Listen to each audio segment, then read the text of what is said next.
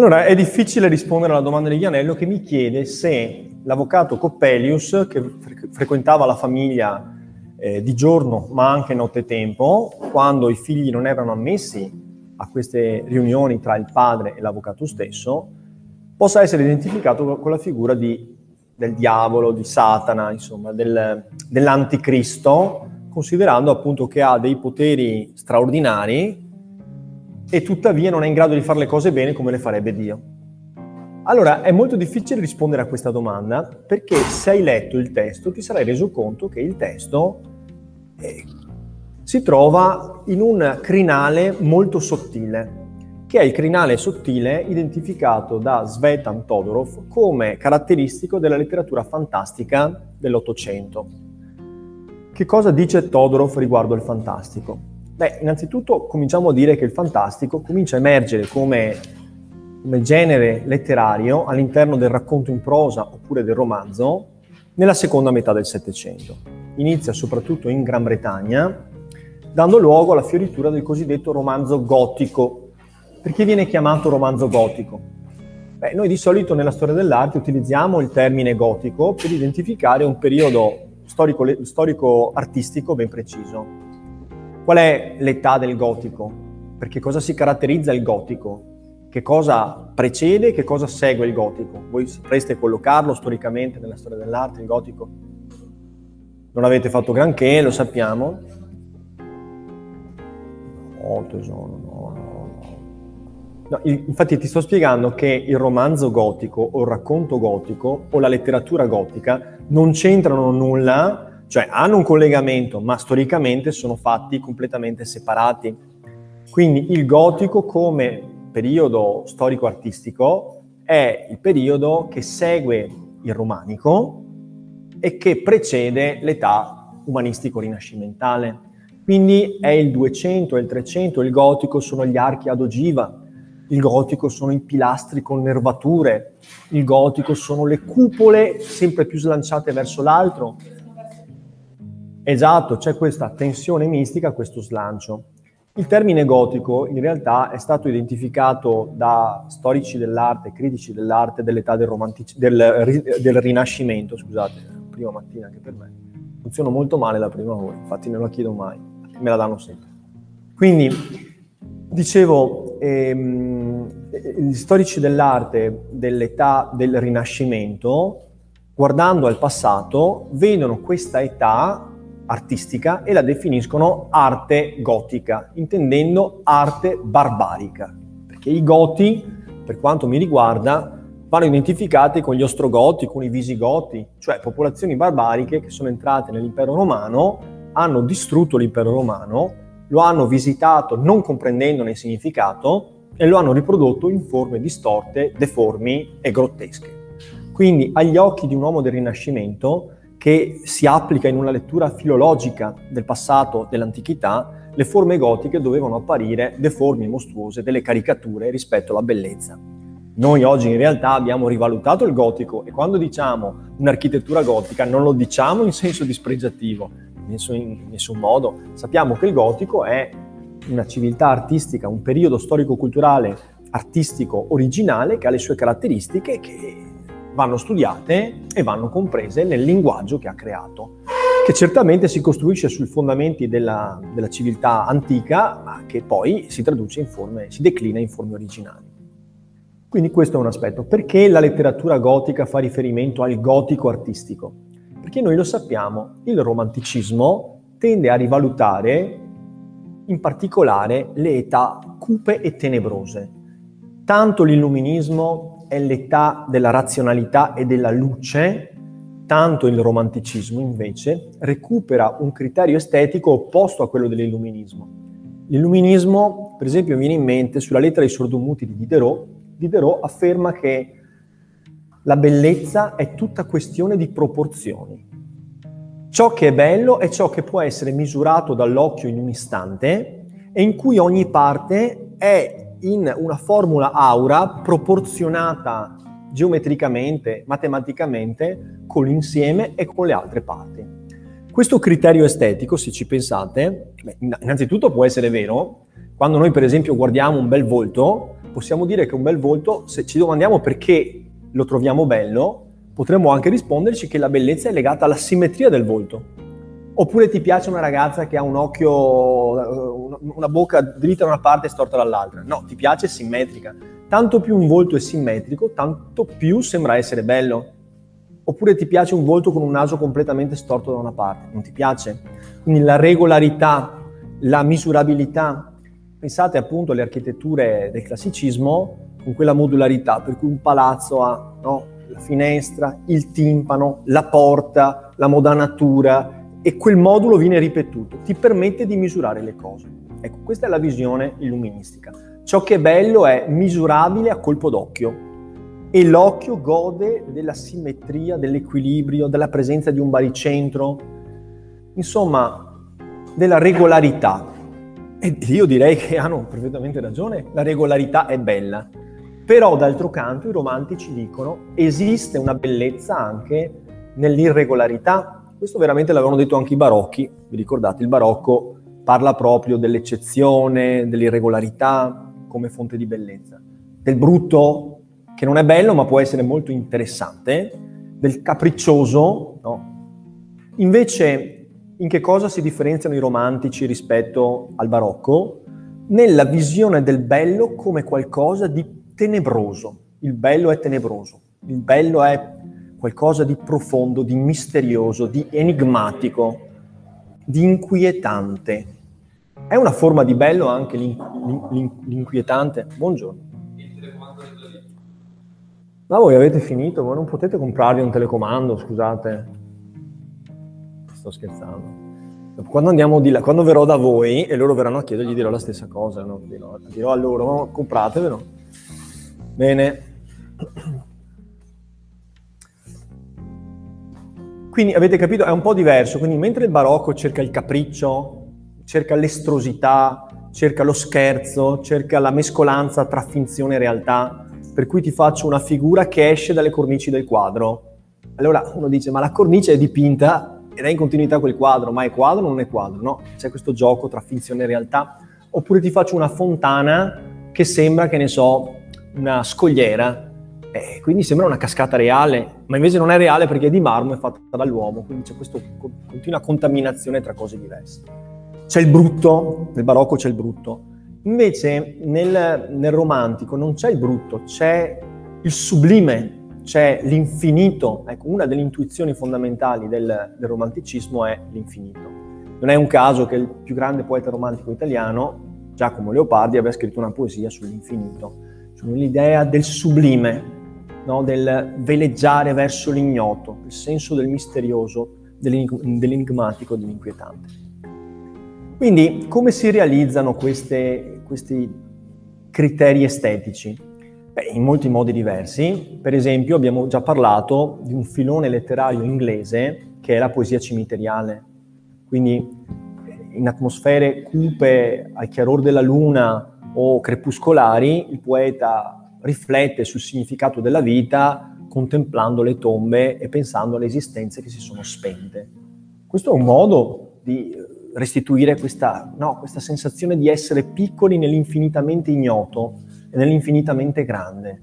Ecco, questa sensazione che non è piacevolmente illuministica, perché non ti permette di misurare, al contrario ti permette di sentirti piccolo, sperduto nella, nella fonda immensità dell'universo. Quali realmente siamo? Siamo piccoli, in un puntino sperduto nel nero. Questa è la nostra reale condizione, per cui in effetti il romanticismo parla di una condizione che, noi, che è reale, della quale a noi fa molto comodo dimenticarci perché abbiamo una specie di lenzuolo azzurro sopra la testa che costituisce il nostro cielo, poi abbiamo un tappeto verde e tra cielo e terra ci siamo ritrovati la nostra normalità rassicurante. Dobbiamo ricordarci che dietro quel, quell'arazzo celeste c'è il nero e il nero continua praticamente per sempre, tutto intorno a noi. Siamo sperduti in un puntino che galleggia. Ecco, tutto questo è già sufficiente per darci l'idea di quanto inquietante e quanto enigmatica incomprensibile sia la situazione umana e priva di senso ai nostri stessi occhi, che in effetti abbiamo già avuto modo di dire, dobbiamo sforzarci continuamente di trovare un senso nella nostra vita per non dover fare i conti con l'ignoto che ci circonda da tutte le parti. Dicevo, la letteratura come fa a a, a provocare questa sensazione di inquietudine, mistero, cupezza, lo fa eh, in vari modi. La poesia cimiteriale e poi un'altra modalità è sicuramente eh, la letteratura gotica. La letteratura gotica parte soprattutto in Inghilterra ed è interessante perché, come si diceva che in Italia abbiamo il classicismo, in Inghilterra abbiamo invece una borghesia che si va affermando. Non dimenticatevi che in Inghilterra abbiamo già avuto la rivoluzione industriale. La rivoluzione industriale ha cambiato tutto, perché si parla molto spesso della rivoluzione francese per le trasformazioni politiche, sociopolitiche, cioè l'abolizione dell'aristocrazia, la creazione di una nuova società borghese, il diritto di voto, la partecipazione democratica o pseudodemocratica, ma la rivoluzione tecnologica e industriale, cioè, forse ha cambiato ancora di più, forse ha cambiato ancora di più, perché ha cambiato completamente il volto, lo scenario, abitudini, modalità di consumo delle persone. Quindi, ecco, sullo sfondo c'è anche questo elemento. Quindi dicevo, quindi gli inglesi, eh, si va creando in Inghilterra una classe sociale di nuovi lettori che chiedono forme letterarie diverse rispetto a quelle tradizionali riservate all'aristocrazia, tra cui appunto il romanzo gotico. Il romanzo gotico si chiama così perché è ambientato in un medioevo fantasioso, non filologico, cioè che non è basato su una reale conoscenza, ma è un medioevo di fantasmi, di cattedrali abbandonate, di castelli in rovina, di botole cigolanti, di portoni che si aprono, di ragnatele e di angoli polverosi, dove avvengono cose strane ed inquietanti. Viene ambientato in un passato medievale barbarico, cupo, eh, tenebroso, dove avvengono scene di sopraffazione da parte di signori feudali ai danni di contadinelle vergini e incapaci di opporre resistenza. Quindi eh, diciamo è una letteratura a tinte macabre e forti. Infatti non ha dato questi gran capolavori, viene citata più che altro perché da questa letteratura poi c'è tutto un filone ben più profondo e problematico, di cui fa parte anche Hoffman, in fondo ha preso le mosse. Quindi chi sono i grandi eh, iniziatori del genere gotico? Per esempio Horace Walpole, non so se avete avuto modo di parlarne in, in, inglese, il castello di Otranto, vedete Otranto, il castello di The Castle of Otranto, oppure Anne Radcliffe, primo caso di grande scrittrice eh, donna, l'avevamo avuto già in Francia, infatti abbiamo parlato di Madame de Lafayette che ha scritto La Princesse de Clèves, ma parlava ancora di romanzi d'amore, e invece eh, Anne Radcliffe parla di romanzi che in fondo vogliono scatenare questo senso di paura, che poi lei distingue tra l'orrore che è il timore di qualcosa che sta per accadere e che non sai che cos'è, e il terrore che è invece co- la cosa soprannaturale che accade, come l'apparizione di uno spettro, un, uno scheletro che ti parla, eh, insomma un avvenimento soprannaturale inspiegabile. Oppure eh, su questa scia poi abbiamo, non lo so, John William Polidori che introduce il tema del vampiro. Vampiro, queste creature. E infine abbiamo Bram Stoker che porta avanti Dracula, questo nuovo mito contemporaneo, basandosi su storie, su leggende, su mitologie, eccetera. Che cosa emerge da questo? Sicuramente la letteratura gotica è una letteratura della paura, però ci può essere una paura basata sull'apparizione di cose, cioè il cosiddetto meraviglioso, cioè di apparizioni soprannaturali e inspiegabili. Ci può essere invece una paura più sottile che è tutta interiorizzata, che non si concretizza in apparizioni mostruose, ma che è tutta una paura interna, fatta di fantasmi interiori. Si può dire che quindi esiste una letteratura più semplice, più banale, che è quella di evocare mostri fisici presenti. E invece ben più inquietante è la letteratura in cui la realtà è normale, ma viene stravolta attraverso una visione interiore deformata perché allucinata, filtrata da un incubo. Quando noi abbiamo gli incubi non è che la realtà sia da incubo, siamo noi che la vediamo come un incubo. Ecco. Quindi, per esempio, io mi ricordo l'unica operazione chirurgica che mi sono fatto quando mi hanno dato naturalmente la, uh, dice, l'anestesia, Mm, no, la morfina è per, per il dolore, no, è l'anestesia, semplice operazione.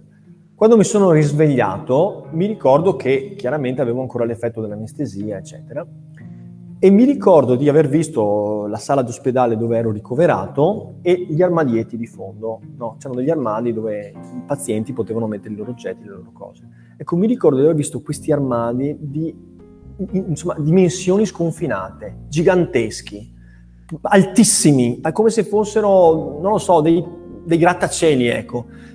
Tutto mi sembrava accorciato e allungato in verticale. Io mi sentivo schiacciato, proprio oppresso da un senso di angoscia. Quindi la stanza non si era per nulla modificata, era la mia percezione che era diversa.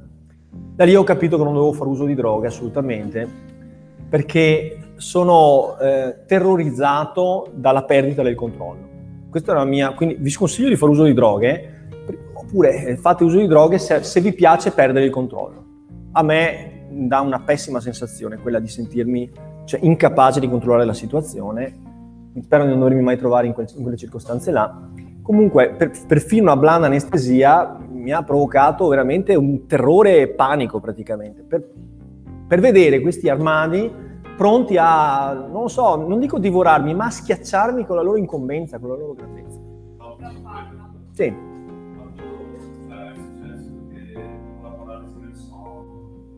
La paralisi nel sonno è un dato quotidiano. Tutti noi, mentre sogniamo, siamo paralizzati, lo sapete? No, no, no. A me è successo di svegliarmi e non, non riusciamo a muovermi e vedere magari scene nella mia stanza mm. di uomini che passavano sì, certo, certo. Poi ci sono anche delle età in cui si è più, più suscettibili, insomma, a fantasticherie. Per esempio, mi ricordo da bambino, proprio, ma piccolo, vi parlo da piccolissimo, insomma, quando ancora avevo paura del buio, e quindi non so, avrò avuto 3-4 anni, insomma, età di questo genere.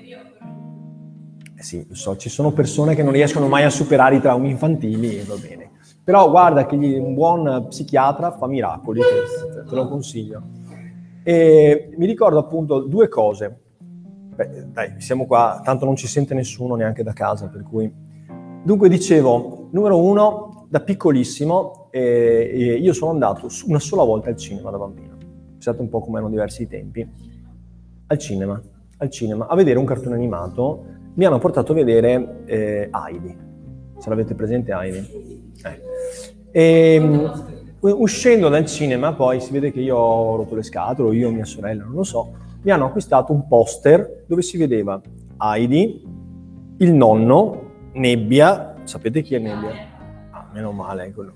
Non vorrei che vi mancassimo que- questi riferimenti culturali, e Peter, che era il trovatello, il pastorello, il, il pastorello.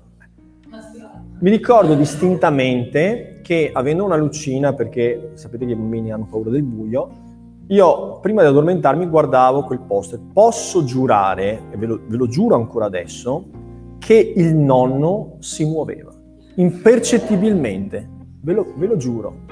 Appena i miei genitori se ne andavano dalla stanza, io avevo il poster davanti e l'ho voluto io, per cui sicuramente era bello, piacevole, colorato, diciamo rasserenante. Posso garantire che le ombre di quelle, di quelle specie di orbite cave del nonno e quel, quel, quel suo muoversi lentissimo ma certissimo, sono sicuro che si muoveva, erano veramente inquietanti. Questo è il primo ricordo inquietante. Il secondo ricordo inquietante è invece dover andare in bagno. Il cuore della notte andare in bagno, chiaramente non c'era molto perché io abitavo in un piccolissimo appartamento, quindi avevo praticamente fuori dalla porta della camera, si girava a destra dopo tre passi. Sono sicurissimo, potrei giurarlo, che tra la porta della mia camera e la porta del bagno c'erano dei soldati con dei, con dei moschetti che si sparavano gli uni contro gli altri. Il problema era che andando in bagno dovevi passare in mezzo a queste due fila di soldati che si sparavano senza essere colpito. Bisognava fare un enorme balzo, ma erano due metri, non lo so, vogliono fare un salto dalla camera direttamente dentro al bagno. Diciamo così che mi è sempre andata bene, infatti vedete che non sono zombie, non mi hanno mai colpito. Però mi ricordo andare, era un patema, ma dovevi andare perché ti serviva. E tornare erano ancora là. E quindi c'era sempre il dubbio di dormire nella vasca da bagno, stare lì seduto, aspettare. Eh, capito? Che smettessero di spararsi. Ci sarebbe stata una terza possibilità che era accendere la luce. Ma non mi è mai venuta in mente, per cui, per cui diciamo che me la sono sentita cavata. Ecco. Uno specchio, specchio piccolino, sì, in alto. No, quella no. Quella no. Però sarebbe bello, mi piacerebbe adesso che mi raccontaste un po' le vostre paure. C'è qualcuno che ha avuto qualche paura originale? Che si muoveva? No, non dire sembrava, si muoveva. È la verità, dimmi.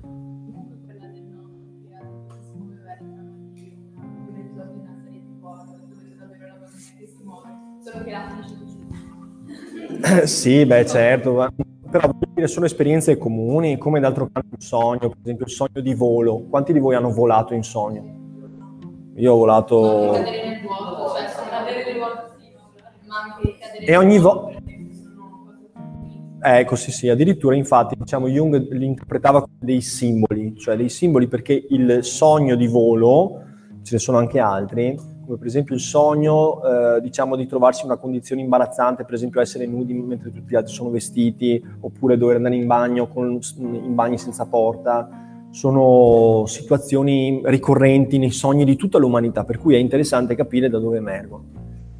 E, ehm, quindi, quindi, sì, eh, è chiaro che la letteratura sia proprio di questi materiali che prima erano completamente eh, resi inservibili dalla letteratura. La letteratura classicistica non prendeva proprio in considerazione questi elementi.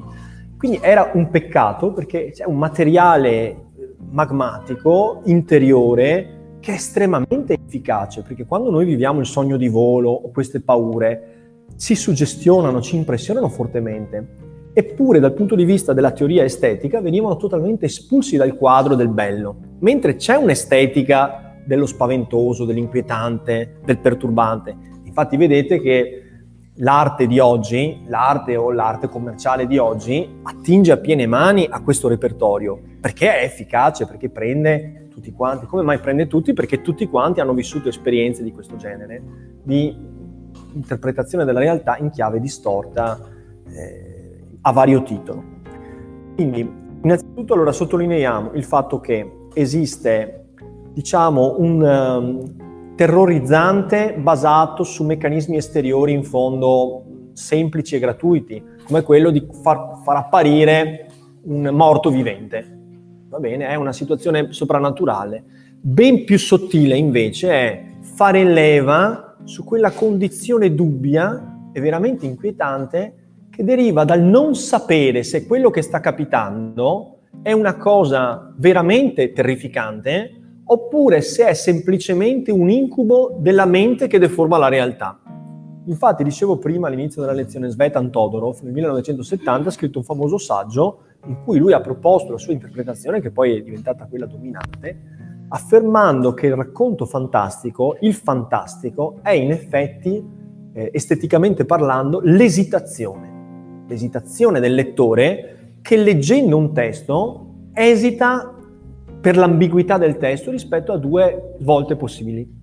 O il testo va interpretato come un testo che rappresenta qualcosa di soprannaturale, ecco l'interpretazione di Vianello, che mi domanda, ma quello è Satana? E se fosse Satana saresti caduto nel meraviglioso, cioè in qualcosa che è fuori dalle leggi di natura, che diciamo con la logica razionale del giorno noi escludiamo possa esistere. Satana per noi non esiste, giusto? Quindi a quel punto ehm, siamo già andati oltre. Infatti tutta quella situazione potrebbe invece essere letta in chiave diversa. Come potrebbe essere letta la situazione raccontata da quel, da quel brano che abbiamo letto insieme del, dell'orco in sabbia? Com'è possibile che esista un orco in sabbia? Com'è possibile che un avvocato sia in grado di svitare mani e piedi e rimontarle in, in un ordine diverso?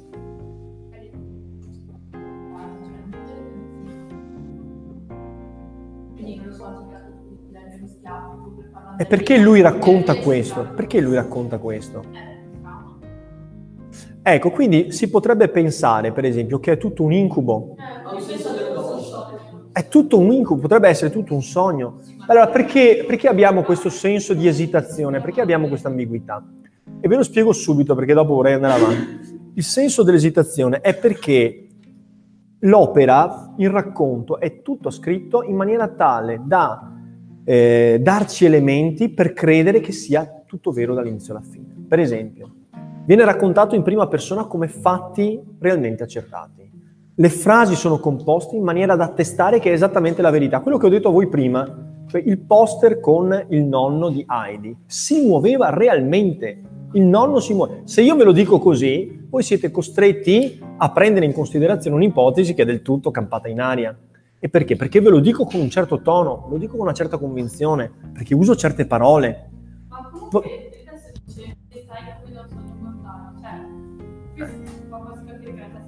Eh, ma vedi com'è ambigua, perché mi destai come da un sogno mortale. Quindi non lo sai se è un sogno, non lo sai se è stato un incantesimo, non lo sai se il terribile orco gli ha, fatto, gli ha cancellato la memoria lasciandogliene soltanto dei brandelli delle tracce. Quindi, sì? Ma certamente deve lasciare col dubbio. Cioè il punto del fantastico è questo. Quando i fantasmi sono veri fantasmi, in un certo senso è tutto più tranquillo, puoi anche riderci sopra. Invece è veramente perturbante quando sei sul crinale e ti domandi se quello che stai leggendo è la realtà o è il frutto di una allucinazione, di una deformazione soggettiva. Lo sforzo del, del, dell'autore è quello di rendere credibili le cose più incredibili, in maniera da tenerti nel dubbio fino alla fine. Infatti il fantastico è un brivido di esitazione che può durare anche dall'inizio alla fine di un, racconto. Questo dipende molto dalla bravura di chi lo scrive. Quindi provate a pensare a quei film, perché avete più esperienze di film che di, che di libri, che vi hanno ad un certo punto fatto accaponare la pelle. Avete sentito un brivido lungo la schiena. Sono quei film in cui c'erano due letture possibili e vi hanno tenuto sul filo del rasoio fino alla fine e magari la lettura vera si è dimostrata proprio nell'ultimo istante, si è rivelata alla fine. Dimmi. Sì?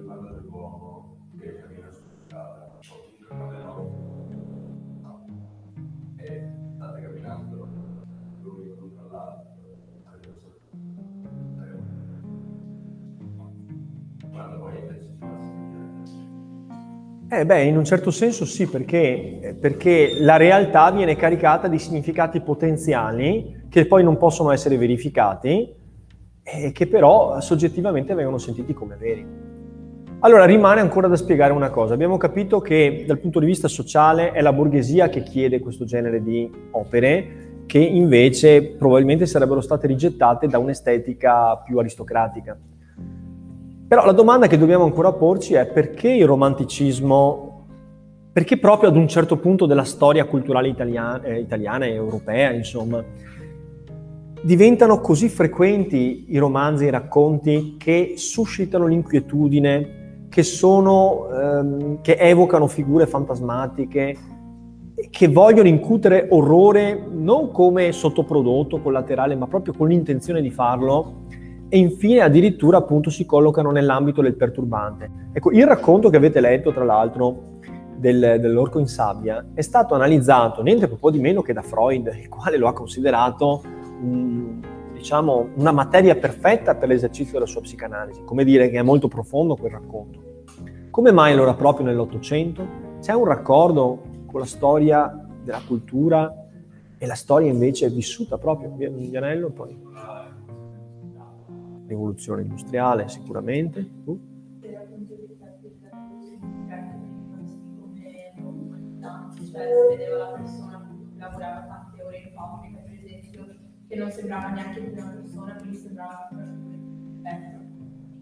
Non lo so, perché questa è una chiave di lettura più sociale che non so se esista in questo tipo di letteratura che non si occupa dei problemi di fabbrica è invece una letteratura che si preoccupa di inquietudini profonde. Eh, sappiamo la paura è una pulsione profonda che ci ha salvato, perché senza la paura saremmo spacciati come specie.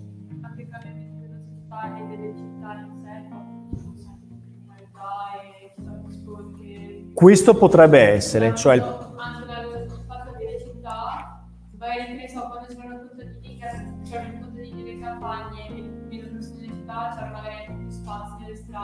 l'aumento degli edifici, delle, delle case, dei condomini, le si vanno a restringere, cioè Questo può essere vero, però credo che sia più il romanzo giallo che affronta questi temi, cioè il tema del crimine che viene risolto attraverso un brillante detective che riporta ordine nel caos ed ha, diciamo, una chiave di lettura rassicurante e ottimistica, cioè anche se c'è il crimine, poi c'è sempre qualcuno che riesce a raddrizzare i torti e a fare giustizia. Allora, sentiamo Albanese.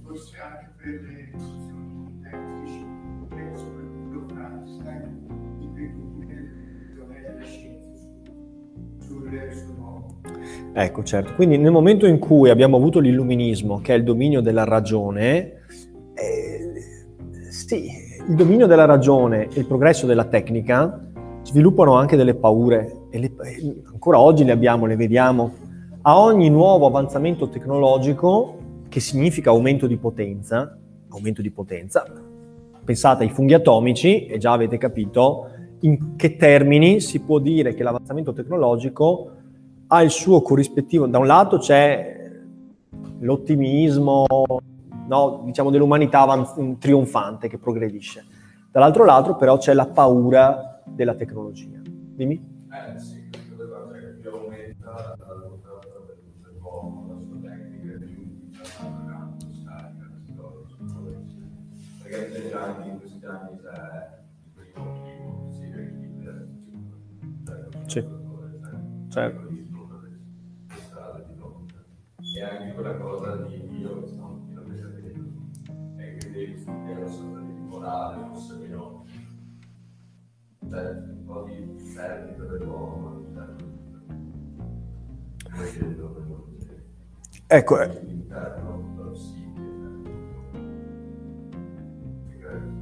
Sì, la fine, le- l'eclissi del sacro che si consuma poi verso la fine dell'Ottocento significa anche perdita di significato ed è uno dei problemi con cui la nostra società ha ancora a che fare. Quindi perdita di significato della vita individuale significa anche appunto smarrimento, senso di no, eh, spinta autodistruttiva, eh, anche nei termini consumistici, non so, se noi leggiamo anche so, i romanzi della Beat Generation, per esempio On the Road, c'è in questo vagare continuo, in questo bisogno di viaggiare, cioè è un po' un modo alienato di vivere, insomma, per uscire da se stessi, per non, do- per non avere il tempo di pensare a quella che è la condizione angosciante nella quale ci troviamo da quando abbiamo perso il baricentro della nostra vita, cioè un punto di riferimento di significato. Quindi sicuramente questo aspetto c'è.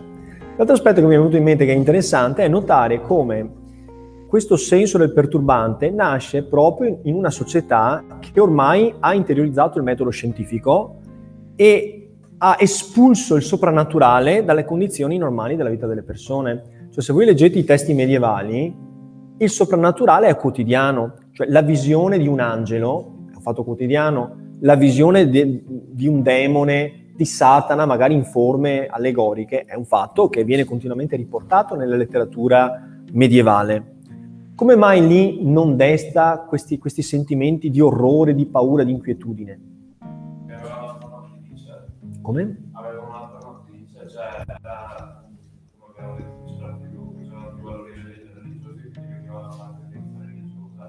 sana.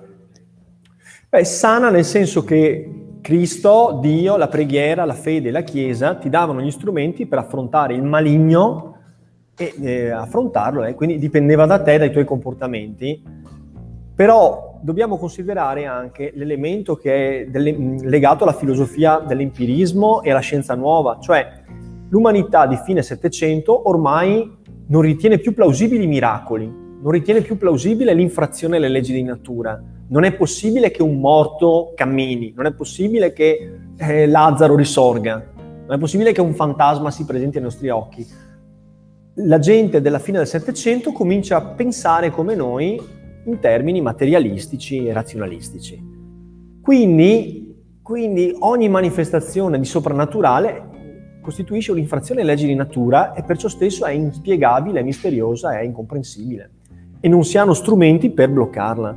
Quindi quello che sfugge alla ragione mette paura. Insomma, ci sono molte chiavi di lettura possibile per l'emergere di questa eh, letteratura. Un altro autore molto importante che è fondante della letteratura americana è Edgar Allan Poe, maestro dei, dei racconti dell'orrore, ma anche maestro di altri tipi di racconto, per esempio abbiamo detto il romanzo giallo, no? I delitti della Rue Morgue sono stati scritti da Edgar Allan Poe dove troviamo il primo investigatore della storia. Da quel momento in poi gli investigatori geniali e un po' strambi non sono mai mancati nella letteratura, ancora oggi si scrivono tonnellate di libri, vanno a peso, non a numero, in cui c'è un detective che ha varie caratteristiche, ma sicuramente la genialità e qualche tic, qualche elemento che lo rende particolare. Quindi turbamento, ossessività, eh, inquietudine, eh, simbolismo nei casi più profondi. Voi avete letto la fine di questo, di questo racconto? Eh, adesso mi, mi, fai pensare, meglio che chiedi alla professoressa di inglese, non vorrei dire un'inesattezza.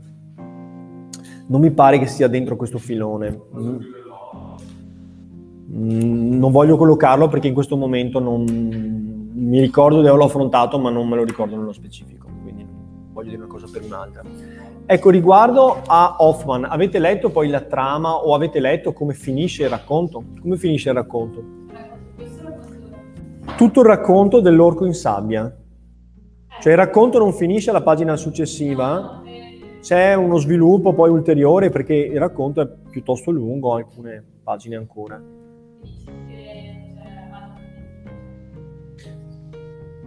C'è il protagonista che si suicida, però la parte forse più inquietante è un'altra, più visionaria.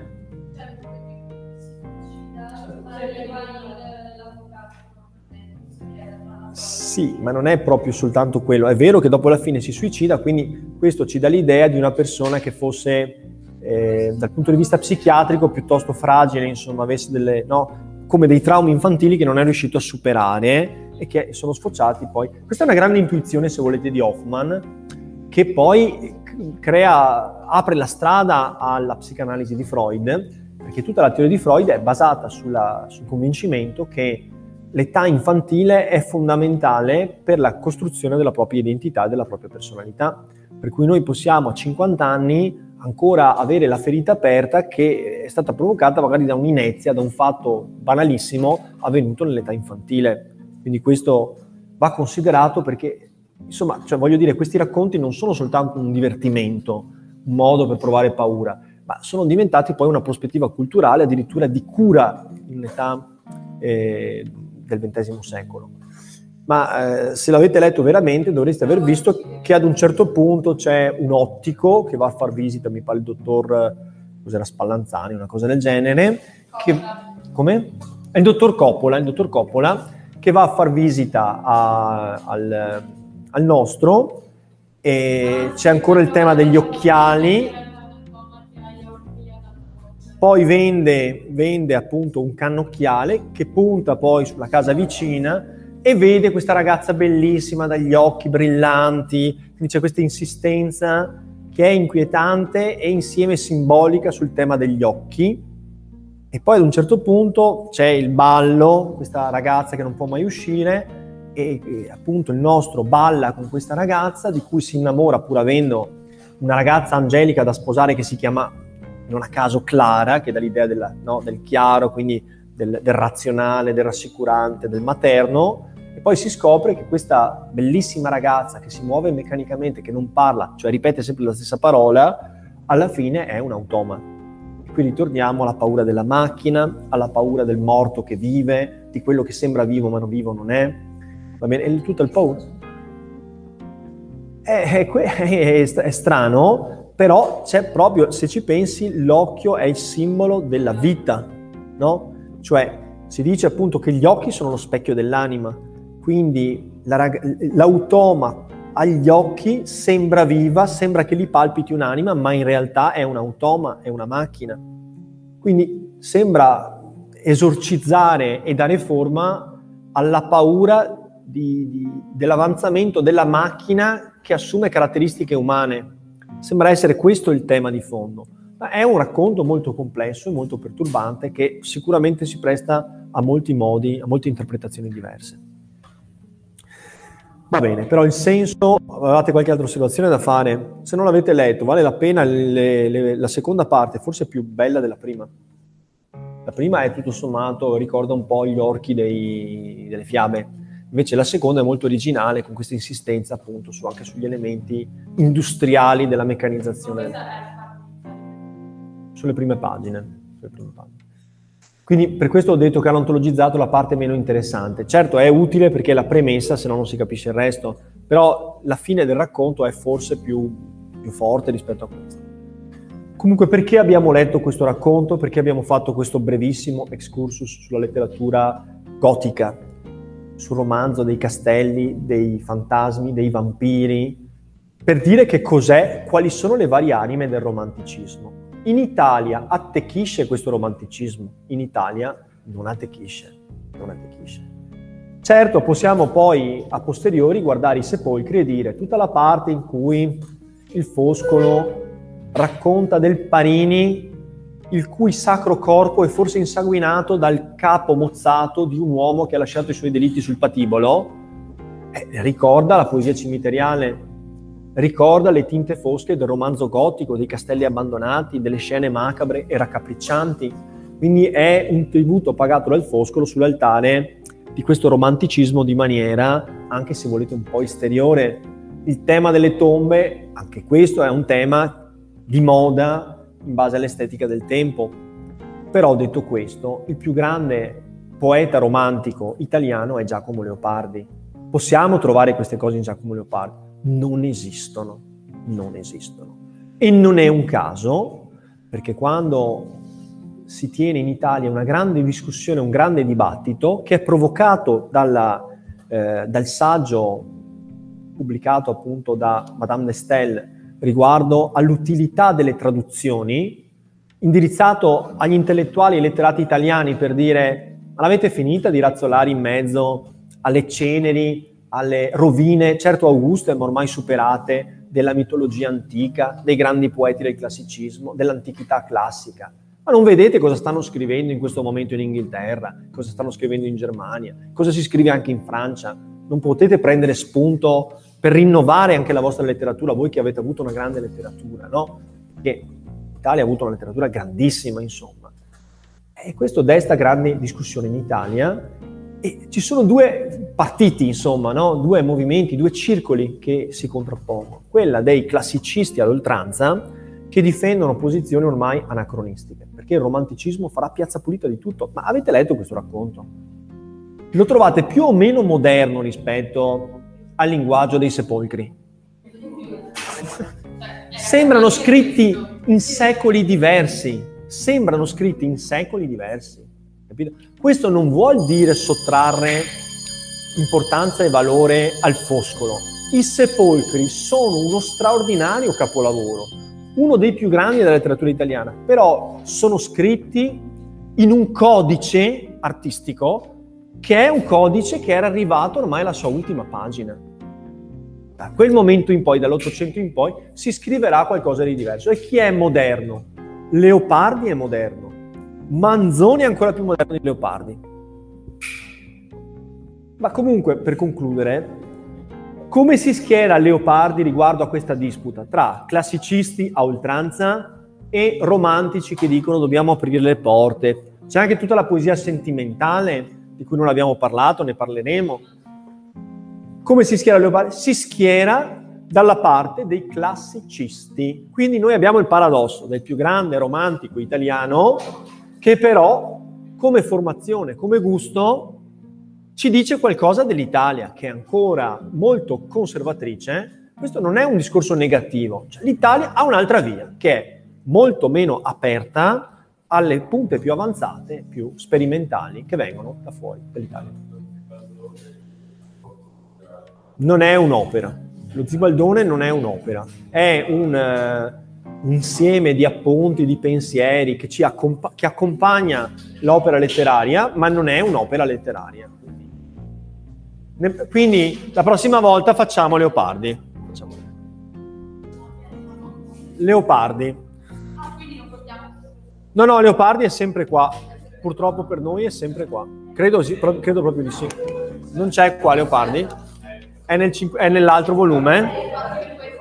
Allora portate l'altro volume. Sì, perché Leopardi viene messo come novecentesco.